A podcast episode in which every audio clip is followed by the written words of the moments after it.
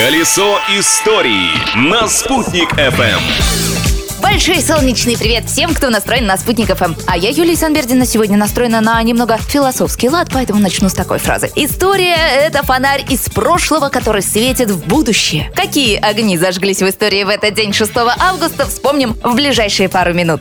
События дня. В этот день произошло страшное. 6 августа 1945 года Соединенные Штаты Америки сбросили атомную бомбу на японский город Хиросиму. Про подробности этой ужасной катастрофы даже говорить трудно, поэтому просто пожелаем, чтобы такого больше никогда не случилось ни в одной стране мира. И вспомним, что в это время происходило в Советском Союзе. Секретные научные исследования по созданию атомной бомбы и уранового топлива начались в СССР в 1942 году. Изначально необходимое для этого оборудование заказали на Казанском заводе, но в Татарии не смогли выполнить работу по техническим причинам. В итоге первый образец оборудования, необходимого для разделения изотопов урана, был изготовлен у нас в Уфе. Открытие дня. В августе 1965 года впервые был осуществлен спуск в самую протяженную пещеру республики Кутук-Сумган. Экспедицию возглавил писатель, почетный гражданин города Уфы Михаил Чванов. После спуска к нему подошел пастух из соседней деревни. Один бычок из его стада незадолго до этого свалился в пропасть, и пастух решил, что спелеологи спускаются в пещеру, чтобы откармливать животное. К слову, глубина входа в пещеру составляет больше 100 метров, продолжает Михаил Чванов.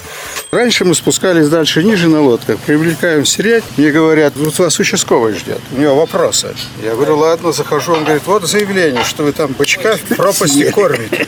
Я говорю, капитан, давай спустись и проверь. Он затылок почесал, ладно.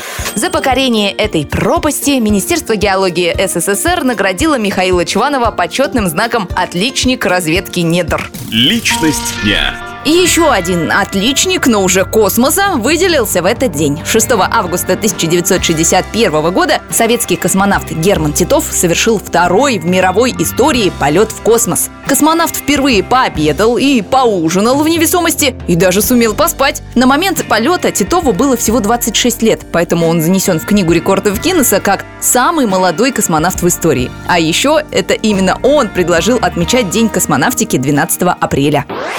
С особой теплотой этого человека вспоминают и в Уфе. Он не только приезжал в наш город, но и пригласил группу уфимских школьников в гости в Москву. Ребята из уфимской Нижегородки были в центре подготовки космонавтов, что в те времена было большой честью. Большой честью для меня, Юлии Санбердиной, было рассказывать вам о событиях этого дня. Завтра продолжим. А пока наслаждайтесь жизнью, не стесняйтесь. Колесо истории на «Спутник FM.